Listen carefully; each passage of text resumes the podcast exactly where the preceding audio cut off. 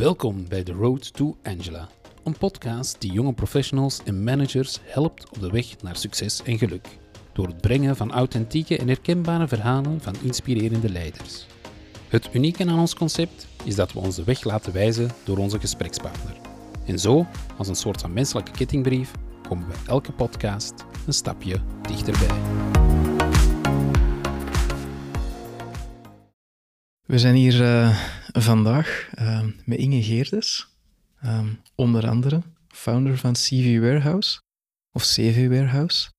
Um, Inge, dankjewel dat je deze tijd voor ons wil vrijmaken. Dat is graag gedaan. Misschien kan je eerst jezelf eerst eventjes voorstellen voor onze luisteraars. Ik ben Inge en uh, ik ben een onderneemster, maar ook een mama. Ik heb drie bedrijven opgestart en ik heb ook drie kinderen en nu ook nog een extra pleegzoon erbij. Um, ik denk dat dat het belangrijkste is en dat mijn leven daar gigantisch vol mee zit. Ja. Zeg, we zijn hier um, op een mooie locatie. Ja. Um, kan je daar een beetje meer vertellen, over vertellen? Ja, we zijn hier eigenlijk bij uh, een bedrijf, OSQB, een bedrijf uh, van mijn partner. Want ik zelf heb al mijn kantoren opgezegd in de coronaperiode en wij hebben beslist om permanent allemaal van thuis uit te werken. Dus ik moet nu, als ik mensen moet ontvangen in een officiële ruimte, bij mijn vrienden ondernemers gaan aankloppen. Oké. Okay. Zie, dat is wel een hele aanpassing geweest, uh, kan ik me inbeelden? Ik vond dat fantastisch. En eigenlijk vond iedereen dat bij ons heel fijn. Maar Civiveros leent zich er ook toe. Wij waren al online georganiseerd omdat wij mensen hebben in Antwerpen, in Portugal en dan ook nog een paar mensen te velden, om het zo te zeggen. Um, deden wij alles al online, intern. Dus voor ons was corona vijf minuten schakelen en dan twee weken later heb ik al die kantoren opgezegd. Oké, knap. En, en CV Warehouse, kan je daar nog wat meer over vertellen? CVWRS is een, is een, wat wij noemen in onze vaktermen ATS, Applicant Tracking Systeem. En dat is eigenlijk ontstaan uit mijn vorige bedrijf, Executive Research. Executive Research was een headhunterskantoor. En moet u dat voorstellen, in de jaren begin 2000, tussen 2000 en 2005, heel veel nieuwe dingen kwamen op de markt. En op dat moment bestond LinkedIn nog niet. Dus je moet echt terug naar de timeframe dat het web nieuw was, e-mailadressen nieuw waren, gsm's pas begonnen en dat headhunting eigenlijk vrij traag was, want je moest nog veel doen met uh, vaste telefoons. We kunnen ons dat bijna niet meer voorstellen. En te weten komen over de telefoon wat iemand deed. Nu zoek je daar rap op, op het net of op LinkedIn. Dus dat is eigenlijk een heel proces geweest en op een bepaald moment had ik in mijn bedrijf een tool nodig. Ik vond niet wat ik aan het zoeken was, dus ik heb die laten bouwen en die is aan een eigen leven gaan leiden. Voilà. Oké. En met hoeveel medewerkers zijn jullie vandaag? Wij zijn nu met een vijftigtal medewerkers, vaste, ja. En dan hebben we nog wat freelancers daar rond. En ben je altijd in die HR-sector geweest of heb je nog een verleden ergens anders? Ik heb een heel, heel kort verleden ergens anders. In de financiële Nee, nee, op een financiële afdeling van een bedrijf. Maar dat was echt maar een jaar of zo. Ik ben eigenlijk al vergeten. Maar ik heb daar wel geleerd hoe dat je naar een balans moest kijken. Dat, is wel heel, belangrijk absoluut, nu. Ja, ja. Maar verder ben ik dan... Uh, ja, begin jaren negentig, na mijn studies in, in, in een headhunterskantoor uh, binnengerold. Want op dat moment was een job vinden niet evident. Ik kom uit de jaren tachtig met de uitspraak zelfs, de ingenieurs vinden geen werk. Zo ben ik opgegroeid en dat heb ik elke keer op mijn kop gekregen. Dus ja, je werd al blij dat je een job had. Mijn eerste job was in een headhuntersbureau. En ik dacht, what the hell? Hier wil ik nooit werken. Ik vond dat zo'n fout businessmodel. En toen kwam het internet en toen zag ik het licht en toen werd ik ontslagen. En toen dacht ik, oké, dan doe ik het zelf. Dat is eigenlijk... En ik wil ook ik wilde ook nooit nog een baas, want dat vond ik eigenlijk niet zo tof. Hm. Maar was dat niet gebeurd, dan had ik hier vandaag niet gezeten. Ja, oké. Okay. Zijn misschien eventjes um, wel inzoomen op het stukje nog uh, eh, CV Warehouse en, en, en het team dat je hebt en de manier waarop dat je vandaag ook werkt. uh, zonder eigen kantoren en, en die veranderingen.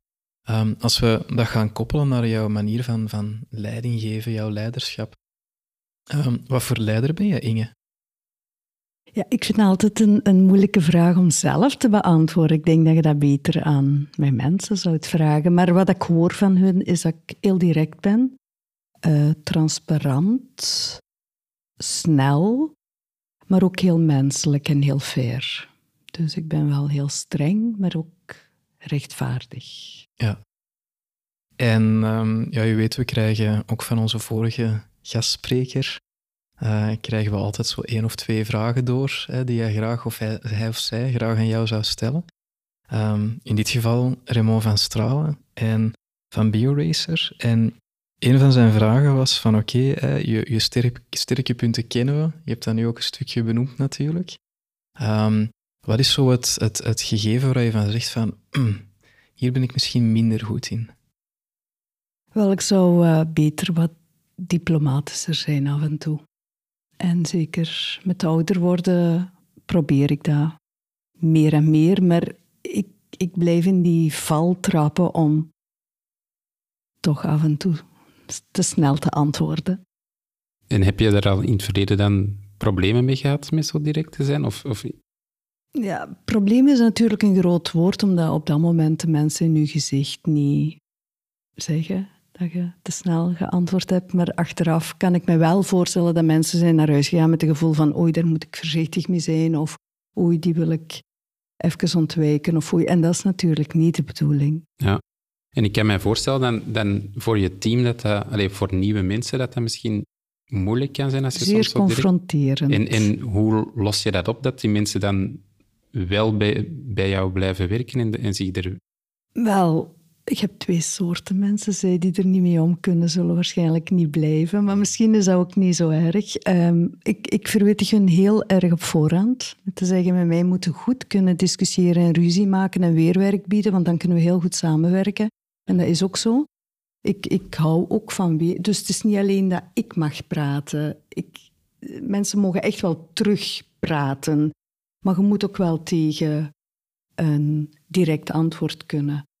Um, voor heel veel nieuwe mensen is dat inderdaad aanpassen, omdat ze niet gewoon zijn met andere banen. Ik ben ook heel bereikbaar. Dus ze zijn niet gewoon dat ik onmiddellijk antwoord. Ik zal dan ook vaak de eerste maanden echt hun opbellen, opnieuw uitleggen waarom. Ik heb geen tijd te verliezen. Ik wil efficiënt zijn. Ik heb geen tijd om zij de handschoenen aan te doen en alles zachtjes aan te pakken. Ik wil zoveel doen op een dag dat dat vooruit moet gaan. Maar ik ben niet onredelijk. Ja. Maar ik ben wel snel en streng. Ja. Zou je jezelf ongeduldig kunnen noemen? Wow, ik denk dat het een understatement is. um, ouder helpen, uh, ouder worden helpt natuurlijk, hè, uh, met dat geduld. En, en als ik zie dat iemand iets niet kan of fouten maakt, dan heb ik geduld. Waar ik geen geduld voor heb, is het niet proberen. Is het op voorhand geven van excuses. Dat, dat, daar word ik wild van. Maar als mensen proberen fouten maken, dan ben ik eigenlijk wel geduldig. Ik heb dat graag. Als je niks doet, dan maakt je geen fouten. Ik maak gigantisch veel fouten. Ik ga ervan uit dat iedereen rondom mij ook heel veel fouten maakt. Dat moet... Maar niks doen, ja, dat, dat, dat past niet goed uh, in mijn buurt. Hmm. Zeg je, hoe um, probeer je dan eigenlijk die, die, die mindset en, en dat gevoel bij mensen dat ze effectief mogen proberen, mogen fouten maken, Um, hoe cultiveer je dat? Door zelf heel aanwezig te zijn op de momenten dat je voelt dat er deadlines te halen zijn, dat er iets nieuw moet ontwikkeld worden, naar de markt gebracht, dat er dingen moeten gebeuren, ben ik on top. Maar echt on top. En door heel veel vragen te stellen, duw ik iedereen vooruit en als het moet, trek ik ze. Ja. Ja. Oké. Mooi. En dan creëert je een soort van Pavlov-effect. En dat is eigenlijk wat ik wil. Van, oei, Inge gaat zelfs bellen. Ik zal het al maar doen. Mm, ja. En dat is echt van, ehm, of straks even een meeting met Inge, of een soort van, waarom? Omdat ik het heel belangrijk vind dat, dat iedereen die, die, die samen met mij werkt en, en waar we dingen mee doen, ehm, dat ook doorgeeft aan de volgende. En heel duidelijk maakt, hier moeten dingen gebeuren. Dus ik wil eigenlijk op het einde zelf niks meer moeten zeggen, zodat iedereen onder mij al die boodschappen geeft aan de volgende. Ja, en ik merk ook wel, ik merk echt wel een authenticiteit, hè, de manier waarop dat je dat zegt en dat je dat brengt. Dus ik kan mij ook wel inbeelden dat wanneer mensen ook wel langer met jou werken, dat ze ook wel die intentie achterliggend ook wel voelen en ervaren en, en meegenomen worden op die drive. Ik denk dat dat ook echt zo is. En ik, ehm, ja, ik ben er, ben ook wel blij om en, en, fier om. Um, er zitten echt uh, ja, reflexen in, ik het zo zeggen, die, die maakten wij heel lean en mean en snel vooruit gaan. En dat is natuurlijk uh, fantastisch, maar dat is ook heel erg nodig als ondernemer van een product in België. Wij, wij zitten met heel wat beperkingen. Um, wij concurreren internationaal. Dus wij moeten zorgen dat wij ons ding echt doen. Ja. En die, die beperkingen, wat zijn die voor jou? Ja, je zit hier met wat handicaps. Hè. Je zit, uh, je zit uh, met hogere lonen dan internationaal. Um, je zit met um, heel veel talen. Die, die, hè, als je in, in Amerika opstart, heb je een gigantisch gebied in één taal. Wij zitten in Europa met zoveel talen. Um, wat ook een hele grote kost is. Wij hebben onlangs GDPR cadeau gekregen voor onze business. Hè, met, met kandidatendata, gevoelige data is dat heel belangrijk. Ik vind dat zelf ook heel belangrijk, maar dat is gigantische kost op een heel klein bedrijfje.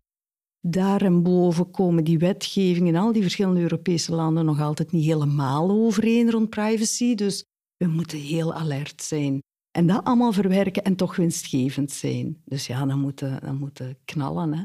Knallen en creatief zijn misschien soms. Ja. Zo is dat. Okay. Want dat is ook fijn. Ja.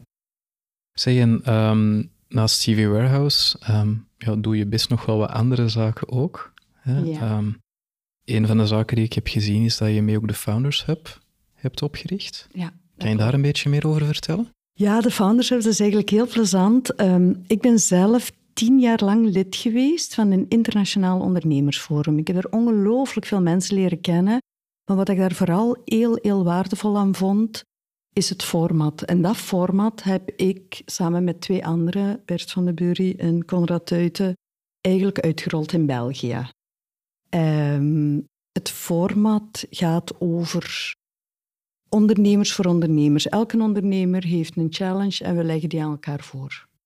En we krijgen zeer directe en eerlijke feedback van elkaar. Dus het is echt de bedoeling van die interactie uit te nodigen en, en dat mensen dat stuk waar ze mee struggelen, ja, of dus, waar, ze, waar ze feedback over willen krijgen, het is dat enkel interactie en het gaat over de komende drie tot zes maanden in het leven van uw onderneming.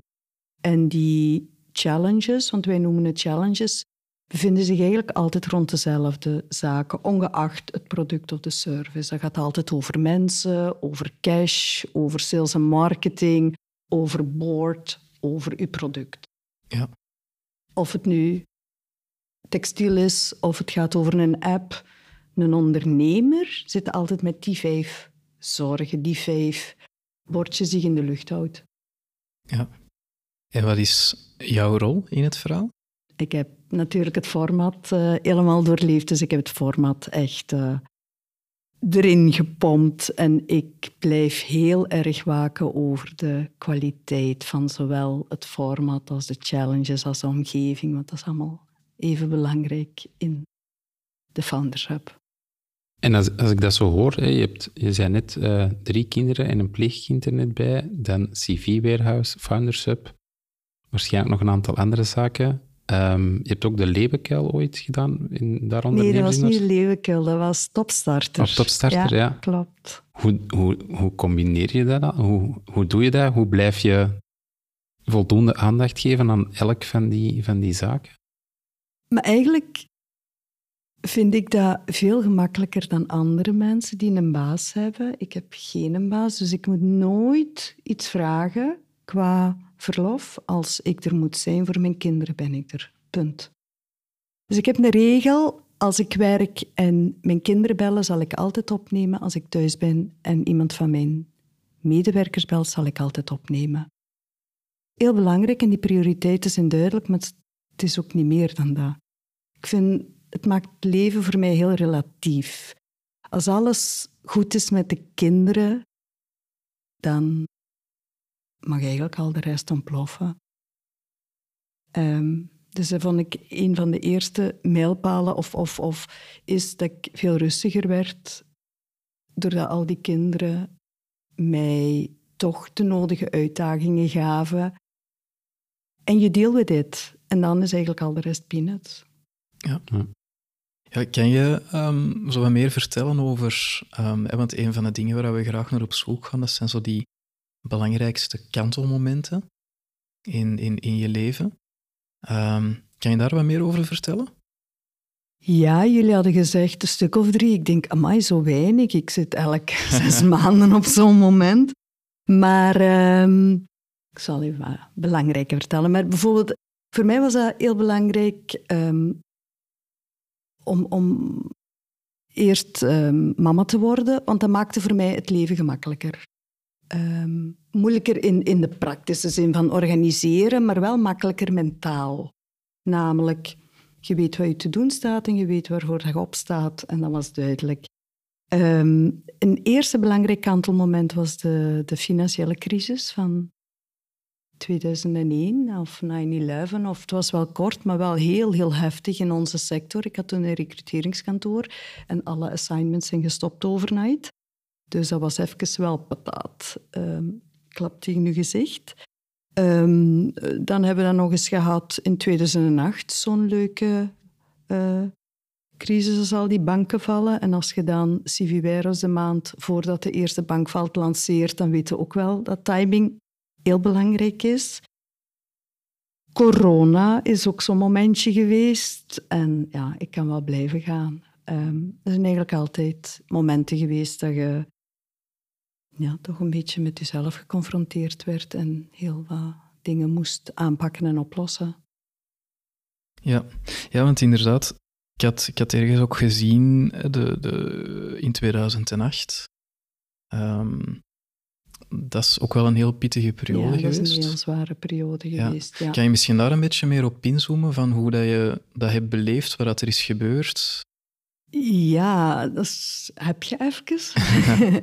maar dat was eigenlijk het kantelmoment dat uit. Dus ik had executive research en ik had CV Warehouse. En executive research is een service, een headhunting service. CV Warehouse is een product voor recrutering. En die twee gingen niet goed samen. Ik had gedacht dat er heel veel um, overlappingen in zitten, zeker om het naar de markt te brengen. Um, maar dat was niet zo. Dat werd niet aanvaard door de markt. Dus dat zat niet van bij ons uit fout.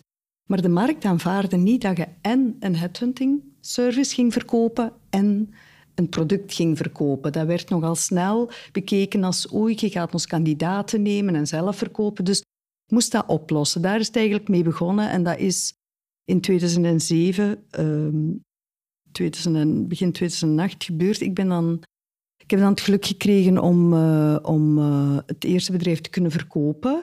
Maar daardoor heb ik wel gemist wat er buiten bezig was. Ik, ik, ik was zo sterk bezig met, met die twee bedrijven goed van elkaar uh, te scheiden en, en eentje te verkopen en een ander heel scherp te zetten.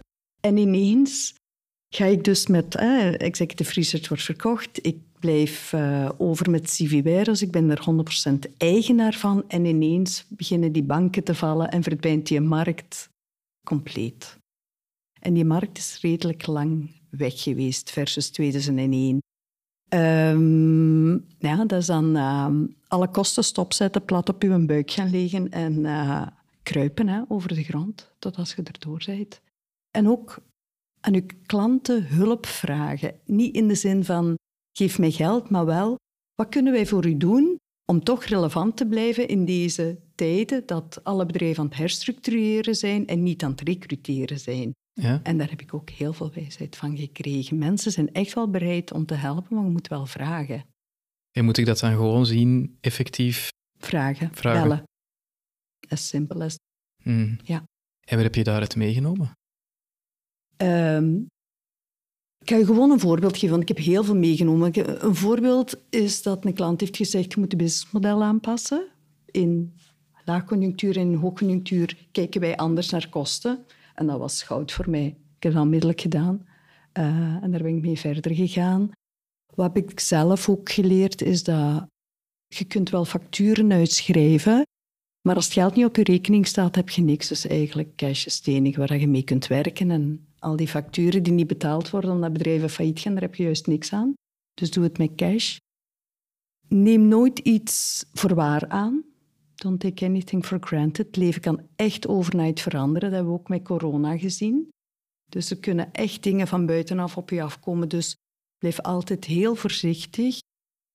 Niet in de zin van geen risico nemen, maar wel in de zin van neem berekende risico's. Heb altijd een zijsprong die je kunt maken. Ehm, ja, ik denk dat dat toch wel de, de zaken zijn die, ehm, die voor mij enorm belangrijk zijn geweest en die ik nog altijd heel erg koester. Bijvoorbeeld het, het, het opzeggen van de kantoren was een onmiddellijk gevolg daarvan. Van geen kosten die op dat moment niet nodig zijn. Onmiddellijk ingrijpen, want wie weet hoe lang die corona en wie weet wat dat er nog gaat gebeuren. En daarna zien we wel weer. En uiteindelijk eh, heeft Ja, ja. dat toch twee jaar geduurd, waar we eerst dachten dat twee weken ging duren. Dus wat je eigenlijk zegt is inderdaad, door die ervaring ook al eens te hebben gehad, heeft dat jou toegelaten om nu sneller te kunnen schakelen in tijden van corona, om die beslissing te nemen. Eh, niet alleen toegelaten, het is gewoon een absolute must geworden om onmiddellijk te schakelen. Ja. Een heel, heel dom detail daarin was, toen ik executive research verkocht, hadden wij een kopieermachine, zo'n gigantisch ding, want wij kopieerden toen nog heel veel. En dat was afgesloten voor drie jaar met verlenging van drie jaar. Ik had daar nooit bij stilgestaan, een kopieermachine voor drie jaar. En wij hebben verkocht op het moment dat dat de tweede keer drie jaar net was ingegaan. Dan zit je daar bij je thuis met een kopieermachine, waar je zit te betalen, waar je niks aan hebt. En daar had ik zoiets, dat mag nooit meer. Dat is nu een heel klein detail en dat was ook geen grote kost, maar gewoon dat besef van wat tekenen wij hier eigenlijk heel de tijd zonder te beseffen wat dat we tekenen en voor welke periode, dat gaan we niet meer doen. Hè. Oké. Dus je kijkt nu wel echt op een heel andere manier ja, naar die kostenposten en de contracten die eraan vasthangen. Ja. Alles. Maar ook naar de klanten toe. In de zin van, ik besef voor hun dat dat even belangrijk is. Dus ik zal zelf ook heel flexibel zijn in mijn contracten naar klanten toe. En dat heeft me dan ook weer een win gegeven. Want dat wordt wel geapprecieerd. Zo dat, verhaal van die, ehm, van die kosten, en vooral tijdens corona, dat, dat klinkt mij zeer bekend in de oren. Ehm want ik, daar heb ik allee, zelf als, als ondernemer daar ook eh, wel, wel uit geleerd. Het jammerlijke daaraan vind ik, vond ik zelf, van, eh, voor mijzelf, ik dacht van ja, als ik nu meer te raden ben, zou gegaan zijn bij ondernemers die het al hebben meegemaakt, had ik dat waarschijnlijk niet gedaan.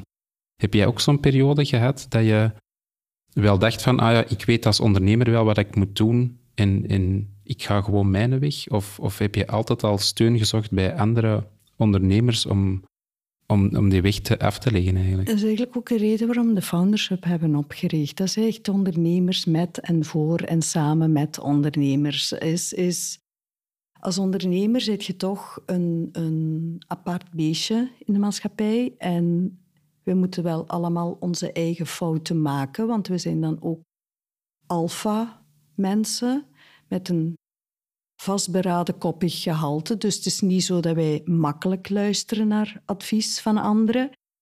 Maar het helpt wel om te horen dat je niet alleen bent in die moeilijke situatie, in dat moeras. En dat is vooral wat ik heel belangrijk vind. Ehm, ga ik zelf te raden? Ja, mijn beste vrienden zijn eigenlijk allemaal ondernemers. En dat is niet... Nee, nee, dat is niet waar. Ik heb ook andere vrienden. Maar ik heb heel veel ondernemers rondom mij. Ja, ja. En ik zal vrij snel bellen of vragen of, of iets voorleggen. Ja. Luisteren, dat is nog een ander. Maar ik heb het dan wel gehoord. Ja, dat is al stap één. Ja. ja. En soms landt het misschien een beetje later dan. Of soms denk je, ah, ja, ja, ja, dat had mij gezegd, maar ja, ja oké. Maar dat zijn die berekende risico's. Dan rekent je hoeveel dat je kost als je toch helemaal fout fietst. En als dan kalf niet verdronken is, is er ook niks aan de hand. Zijn je vertelde um, juist ook, hè, die periode 2008, je gaat in gesprek met je klanten. Ik kan me inbeelden, hè, dat is een, een periode van onzekerheid. Um, wat heeft dat um, betekend voor jouw team en jouw interactie, jouw samenwerking met jouw team? Um, dat is natuurlijk al lang geleden ondertussen, hè, maar uh, ja, dat was. Ik, ik, op dat moment hadden wij iemand uh, in dienst die uh, autistisch was, ook, ook heel bewust aangeworven als, om iets terug te doen naar de maatschappij. En het, het prachtige aan uh, mensen met autisme is dat die geen filter hebben. Hè? Dus die zeggen gewoon waar dat op staat. Dus toen ik team toesprak omdat we een paar mensen moesten laten gaan om de kosten te dekken, zei ja Inge, dat kun je nu wel zeggen, maar was aan het volgende, wie moet er dan volgende week gaan? Dus alles wat iedereen dacht, sprak hij uit. Ik vond dat fantastisch, want ik kon daar ook op antwoorden. Dus dat heeft ook die transparantie heel hoog gezet. Ik heb gewoon gezegd dat ik het niet wist. En dat we er samen door gingen gaan en we alles gingen doen en gingen vechten. En uiteindelijk um, hebben we dat ook zo gedaan. En heb ik een paar heel loyale mensen rondom mij die eigenlijk voor altijd bij mij meestappen. En dat is heel plezant. En ik denk dat dat daar ook een beetje gevormd is. Namelijk, als je samen vecht en samen je, combatschoenen aandoet om door de strijd te stappen, dat creëert wel iets. Hmm. En is het dan ook een, een, een, soort van tip die je kan meegeven aan mensen? We hebben nu corona gehad en we weten niet wat het richting eind dit jaar gaat gebeuren. Um, om in die volle transparantie met je team aan de slag te gaan? Ik denk dat dat voor alles in het leven geldt. Ik denk dat dat zowel in uw gezin als in het bedrijf, als ik denk dat transparantie ja, zo belangrijk is en, en voor iedereen rondom u, dat, dat brengt enorm veel. Natuurlijk, transparantie, een beetje, beetje voorzichtig zijn. Je hebt natuurlijk als ondernemer andere zorgen, omdat je ook het pad van ondernemerschap bent ingeslagen. Dus je kunt je, je financiële zorgen niet rechtstreeks op je medewerkers leggen. Ja. Je kunt wel zeggen wat je moet doen om erdoor te geraken. Maar zelf verantwoordelijk voor je boekhouding en je ja. omzet. Ja, ik, ik stel de vraag omdat um, ik heb zelf um, genoeg gezien en ervaren um, hoe dat um, als leidinggevende in een organisatie, je kan eigenlijk bij wijze van spreken drie kanten op kijken. Naar boven, uw leidinggevende, naar beneden, uw team. En vaak vergeten mensen ook te kijken op zij, uw peers. De mensen die eigenlijk in een soortgelijke functie zitten. En um, ja, ik, ik, ik heb toch gemerkt, en, en ook bij mezelf vooral duidelijkheid, zo'n stukje die struggle van als leidinggevende, dan heb ik het niet als ondernemer per se, maar als leidinggevende. Wat kan je wel of niet delen met je team of met je, uw leidinggevende? En, en wat is beter dat je, dat je effectief op zoek gaat naar de mensen die, die uh, ja, op peerniveau bijvoorbeeld, op, um, in jouw geval op ondernemersvlak, hè, Um, dus dat is toch wel zoiets waar ik van merk dat mensen soms wel mee, mee struggelen om dat evenwicht te vinden. Ja, uh, ik um, denk, je hebt natuurlijk uw, de mensen die u heel dicht omringen, uw vrienden, uw andere ondernemers, vrienden, waar je misschien andere dingen mee deelt dan in uw bedrijf. Uiteraard. Transparantie betekent niet alles tegen iedereen zeggen. Transparantie betekent voor mij wat ertoe doet naar een partij toe heel duidelijk communiceren. Dat is nooit alles. Nee, nee, dat is een stukje die inschatting maken van wat inderdaad belangrijk is. Tuurlijk, tuurlijk. Zelfs binnen een bedrijf is dat, is dat verschillend. Er zijn mensen die, die ehm, graag meer weten over dingen en mensen die het echt niet kan boeien om over bepaalde dingen meer te weten. Als we een klant verliezen, waarom? Sommigen zijn erop gebeten om dat te weten, anderen hebben zoiets, anderen en beter en door. Allee, en, en daar past je aan aan. Maar ik vind het wel heel belangrijk op hun vragen zo transparant mogelijk te antwoorden en zeker geen, geen hidden agendas of, of die dingen, want daar, ja, dat gaat niet. Dat, dat snap ik zelf niet. Mhm. Mensen voelen dat, hè? Ja, ik ga ervan uit, maar ik, ik, ik kan er zelf niet mee om en ik word er heel ambetant van. Als je zo in een meeting zit en je voelt dat die vragen naar kanten gaan, waar dat je zoiets hebt, wat heeft dat ermee te maken? Of, of waar leidt dat toe? Ik, ik, snap dat niet. Ik heb er geen tijd voor. Oké. Is er um, nog zo'n ja, kantelmoment, een belangrijk moment in je leven waar je aan terugdenkt, um, dat jou ook wel in belangrijke eh, mate gevormd heeft, een stuk? Um, ja, op een bepaald moment um, spreek over 2012, 2013. Dus we komen uit die 2008-crisis, want die heeft wel lang geduurd. Die heeft, die redelijk lang geduurd, maar dan in ons bedrijf nog langer, omdat wij natuurlijk zo diep gedonderd zijn dat wij ook met eigen cash langzaam er bovenop zijn moeten komen. En dat doet het niet um, van vandaag op morgen. Dus tegen dat wij na vier, vijf jaar uit die crisis kwamen, moest ik mensen aanwerven. Maar met eigen middelen hebben we echt niet de, de budgetten die grote bedrijven hebben voor. Eh, en toch heb je leiders nodig in uw bedrijf die die, die, die rol van um, digital opnemen of service, wat bij ons heel belangrijk was. En dan ben ik beginnen zoeken en voor mij waren de lonen in België op dat moment echt te hoog. Ik kon daar niet aan en toch had ik die mensen nodig om door te kunnen. En dan ben ik beginnen kijken waar mijn klanten zaten. En op dat moment had ik al een paar klanten in Portugal. En dan hebben wij beslist om in Portugal te beginnen aanwerven. En dat is zoiets wat ik nog altijd fantastisch vind, dat wij daar ook zitten. Ik heb dan iemand gevonden um, die, die de rol van technology officer bij mij heeft opgenomen. Die is dan eerst anderhalf jaar in België komen wonen. Heeft zo het bedrijf leren kennen, de mensen, de hele technologie. En dan zijn wij samen naar daar gegaan. Ja, oké, mooi. En dat is dan een leuk kantelmoment. En nu um, ja, is, is um, Lissabon mijn tweede thuisstad. Ik loop daar rond, gelijk dat ik in Antwerpen rondloop.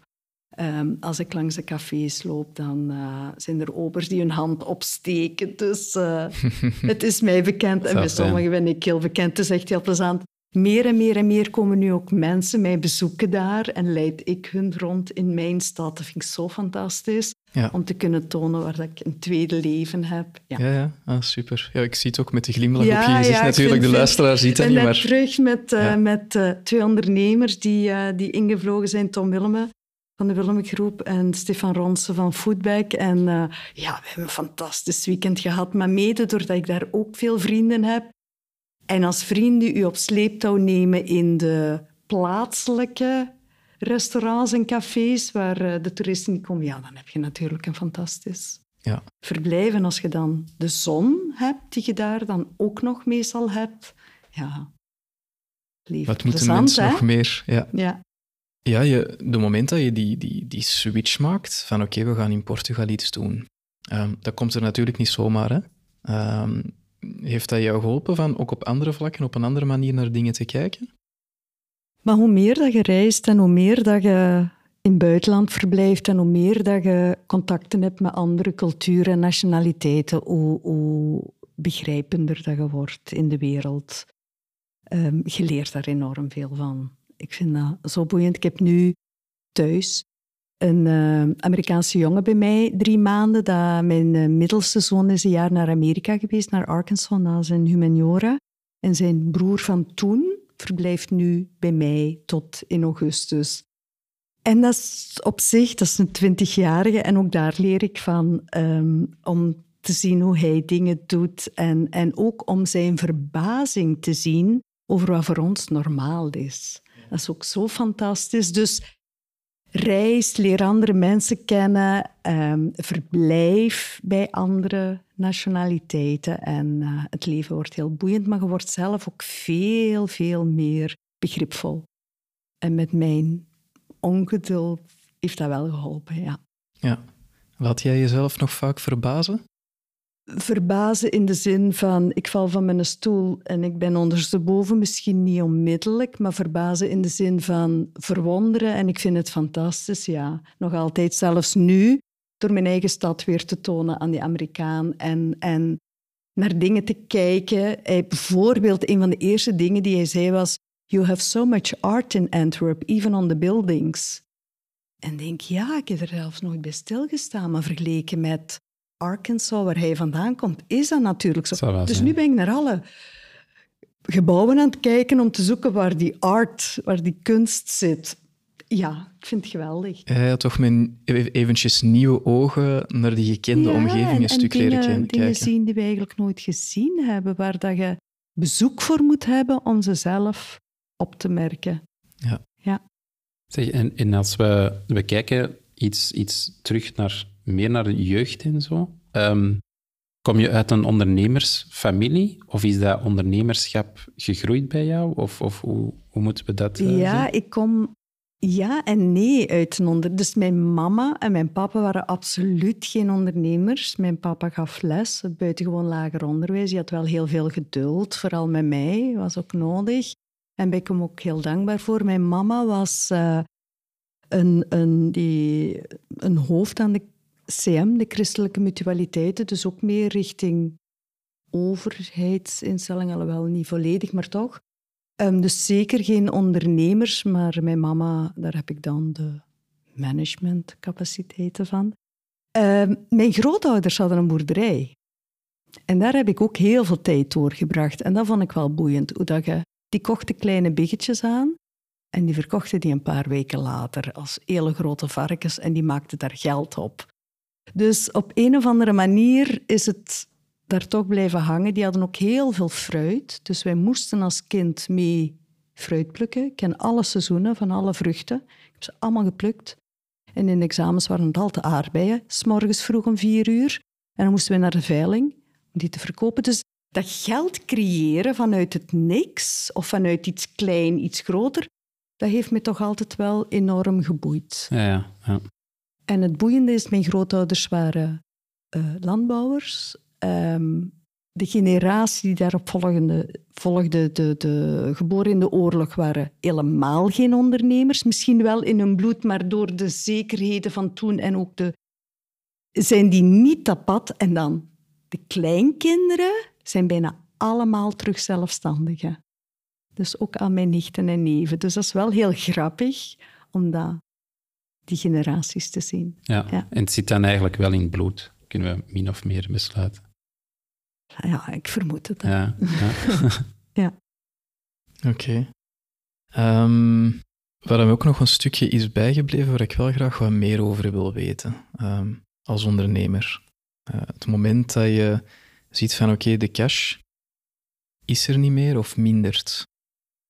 Kan je daar misschien nog eventjes kort op inzoomen van hoe ben je daar mee aan de slag gegaan? Um, om er toch voor te zorgen dat er voldoende was. Heb je, heb je daar nieuwe dingen ontdekt, bepaalde zaken, initiatieven gaan ondernemen in het bijzonder? Wel, cash. Um, er is een heel mooie uitspraak in het Engels die, die mij altijd is bijgebleven, die ik ook bij dat ondernemersforum heb uh, meegekregen. Dat is um, turnover is vanity, profit is sanity, en cash is reality. Dus uw omzet, eigenlijk doet het er niet toe. Um, uw winst is redelijk belangrijk, maar wat dat er op uw rekening staat, is het allerbelangrijkste. Ik heb dat ook geleerd. Ik ben twee keren echt in een, een zeer nijpende cash-situatie gekomen. De eerste keer was ehm, ehm, in uh, eh, 2001 en dan had ik een servicebedrijf. Dat klinkt niet mooi wat ik nu ga zeggen, maar in een servicebedrijf heb ik uiteindelijk de mensen allemaal laten gaan en dan zit je op nul qua kosten. En als je kosten nul zijn, zit je safe. Beetje zwart-wit uitgedrukt, maar de tweede keer was met Civiveros, waar je met een IT-bedrijfje zit, met servers, met development, met hosting, waar je je kosten niet op nul krijgt. Wat voor mij weer helemaal nieuw was. Die kosten die bleven maar gaan en je kon die niet verder je hebt natuurlijk ook mensen nodig om die servers, om die, die IT verder te ontwikkelen. Dus die kunt je ook niet laten gaan. Um, en dan ben ik klanten beginnen bellen en dan pakt je wat ik noem de omwegtheorie. Dan gaat je ergens geld verdienen om je boterhammen thuis te kunnen smeren, om dan weer verder te kunnen met je bedrijf, zonder dat je daar voor jezelf geld moet uithalen. En met die omweg kun je dan ook geld verdienen om eventueel een klein beetje bij te steken in je bedrijf. En ja, die omwegtheorie kan van alles zijn. Voor mij, ik zeg altijd, zolang dat je gezond zit, kun je afwassen en dat is perfect als omwegtheorie. Maar voor mij was dat op dat moment ook wel keynotes geven. Ik had ook leren pitchen. Um, dat heb ik ergens onderweg ook geleerd, omdat ik moest. Um, maar ik ben heel veel les gaan geven rond pitching aan ondernemers en sales teams. Ik doe dat nog altijd in de zin van, ik word nog altijd vrij veel gevraagd. Ik vind dat fantastisch, ik doe dat graag. Maar op die manier kon ik dan wel voor mezelf zorgen en heb ik een paar jaar geen loon moeten uitbetalen aan mezelf. En dat is natuurlijk een grote besparing. Um, maar zo doen we dat. Ja, we gaan er rond, we zorgen dat we ergens anders wat geld verdienen en we gaan recht worden. Ja, zo dan ineens keynote speaker worden lijkt mij toch niet zo eenvoudig. Pak je dat dan aan? Ja, um, ik heb geoefend. Ik heb veel geoefend. Ik kreeg natuurlijk wel, en ik krijg nog altijd wel regelmatig de vraag, omdat je een vrouw bent met een, met een softwarebedrijf. Dus het is, je zit een beetje in die als je zo de tiklijst pakt, heb je wel gewild profiel. tics die ze kunnen aftikken als ze u vragen. Zoals gender en software. En ik ben dan ook een non-digital native, zoals ze dat noemen. Ik ben met de tijdmachine afgestudeerd. Dat is nog iets wat ik geleerd heb. Alles wat je leert, moet opnieuw leren als je werkt. Dus leer vooral leren. En leer vooral niet kunnen in mijn geval. Ehm, en dan ben ik beginnen oefenen met die keynotes. En, en het is ook wel weer iets wat ik graag doe. En dat is ook iets wat me is bijgebleven. Ik heb op een bepaald moment de Womet Award gewonnen, een vrouwelijke ondernemer. En een paar jaar later was ik terug uitgenodigd in het debat bij de nieuwe Womet Award. En ik zit ervan voor. En uh, een van de finalisten zei toen... Ik heb ooit een, uh, keynote gehoord van Inge Gerens en die heeft mij geïnspireerd om onderneemster te worden. En toen dacht ik, dat is het eigenlijk. Daarvoor doe ik het. En als het maar één iemand is, moet ik het doen. Ik heb de plicht om het te doen, om degene die wil geïnspireerd worden, te inspireren. En dat is de reden dat ik het eigenlijk blijf doen. Dat ik ook regelmatig uh, lesgeef voor hogescholen en universiteiten. Als maar één student is die zegt, ja, dat wil ik ook doen, dan hebben we gewonnen. Ja, fantastisch. Voilà. Zeg, en, um, ja, als je die, die why dan nog eens eventjes terugkoppelt, was ook één, de tweede vraag die, die Remo had gegeven. Um, je hebt het al een stuk verteld natuurlijk in het begin, maar als je in één zin of twee zinnen zou omschrijven, wat is de reden dat je onderneemster bent geworden? Ik ga je een beetje moeten ontgoochelen, want ik ben eigenlijk per ongeluk onderneemster geworden omdat ik ontslagen werd. En ik geen baas meer wou en vooral mijn goesting wilde doen. Dus ik denk dat het woord goesting misschien wel de reden is, zonder dat ik zelf die stap heb genomen, maar doordat iemand mij heel hard een schop onder mijn gat heeft gegeven. Hmm. Ja, en ik heb jou er straks ook horen zeggen, met die eerste werkervaring, hmm, dit moet anders kunnen.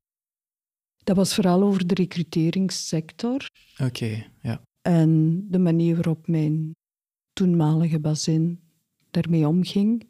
En ook met haar mensen.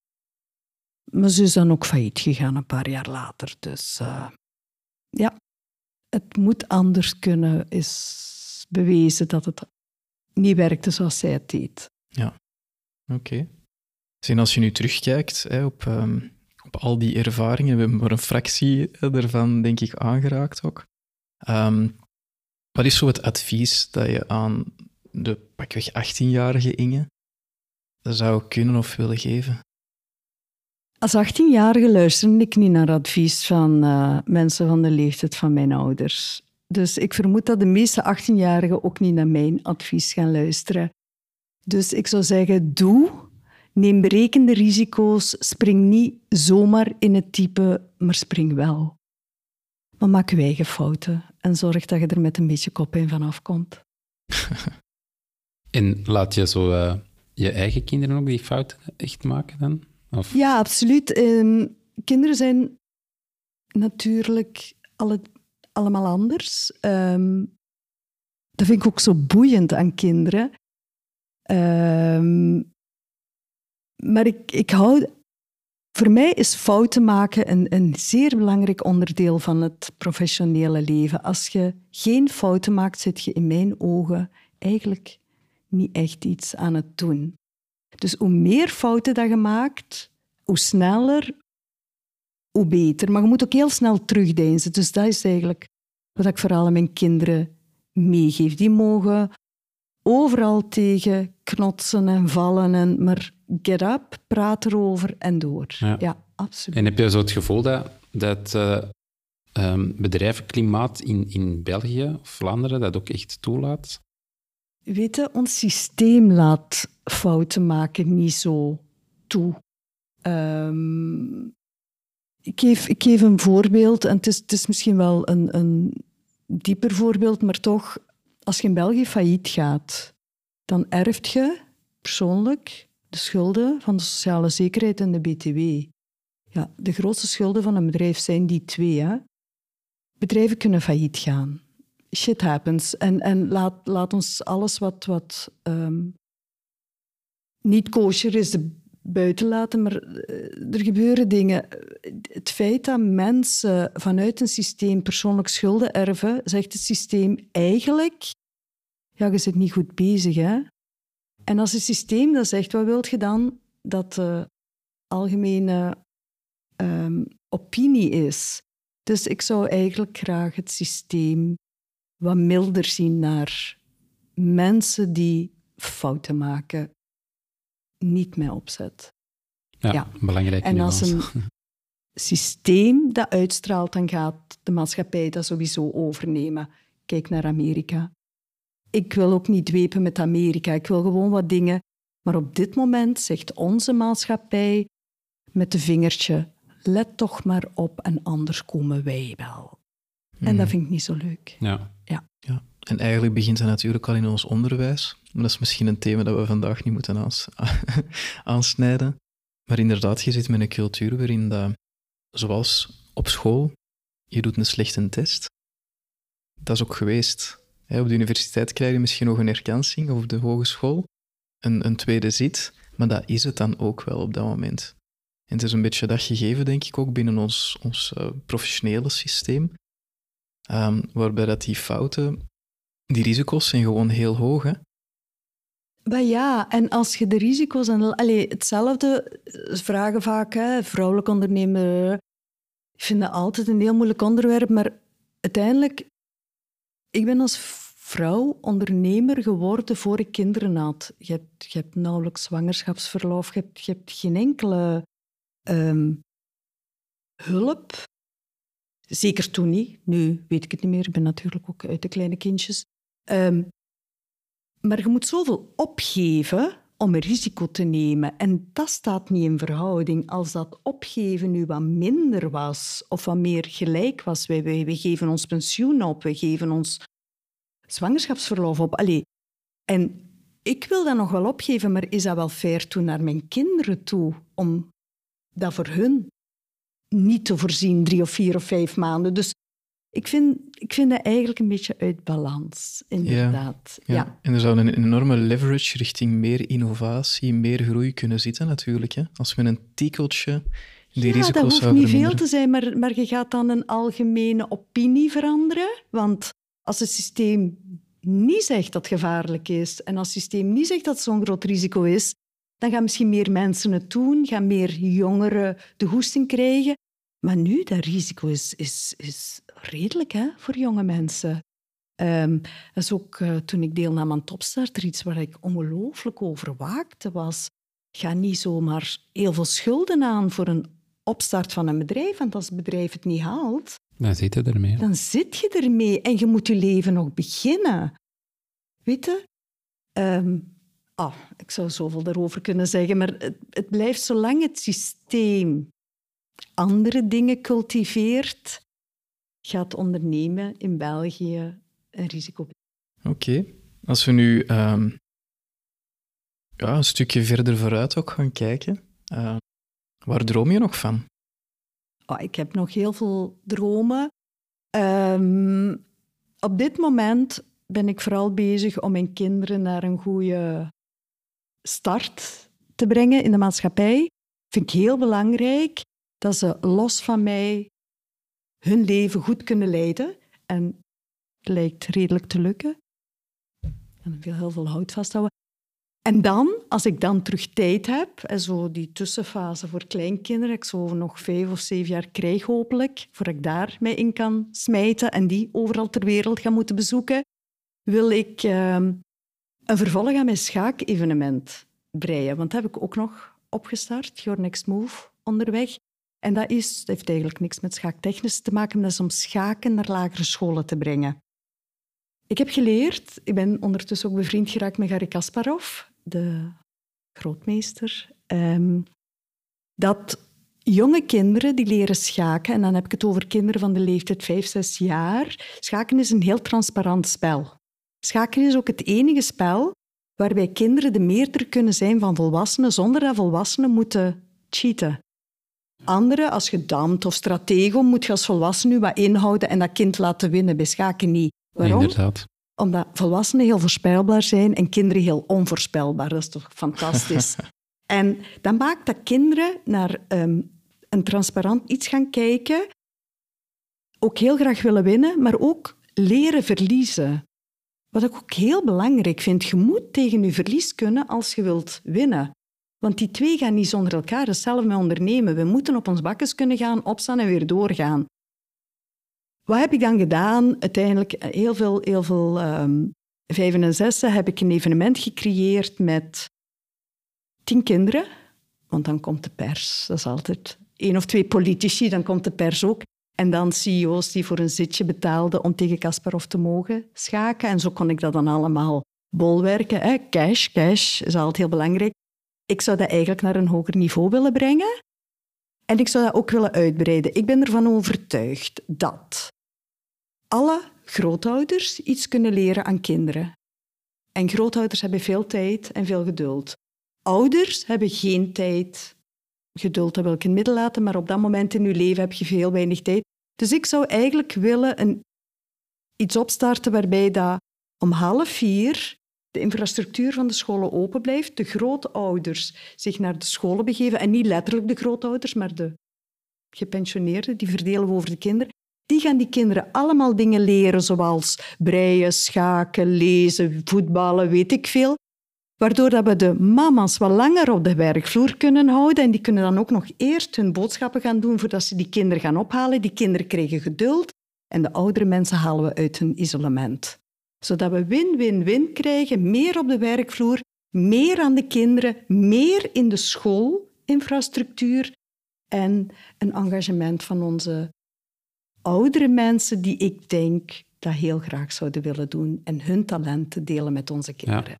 Zo ook meer het dorpsgevoel van vroeger, waar dat we eigenlijk zijn van afgeweken. Omdat ze zeggen altijd, voor een kind groot te brengen heb je een dorp nodig, waar dat ook iedereen zijn rol daarin speelt. En waar dat we tegenwoordig meer zijn afgegleden naar een ehm, meer egocentrische maatschappij.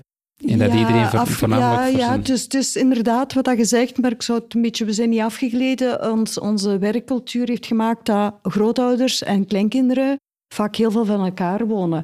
Dus ik denk dat we het Ja, grootoudersconcept terug moeten herbekijken en grootouders moeten delen met kinderen van de leeftijd in hun buurt. Ja, ja, dat is, ja, dat is Dus een mooi. soort van buurtgrootouders. Ja. En die brengen naar de lagere scholen, zodat je inderdaad ook de mensen terug leert kennen.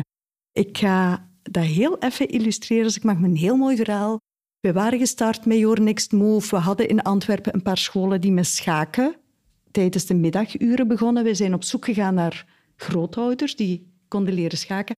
En er was een man en die kwam ehm, naar een schooltje in Antwerpen eh, om de kindjes te leren schaken. Kindjes moesten een half euro betalen voor de verzekering, dus dat viel eigenlijk allemaal heel goed mee.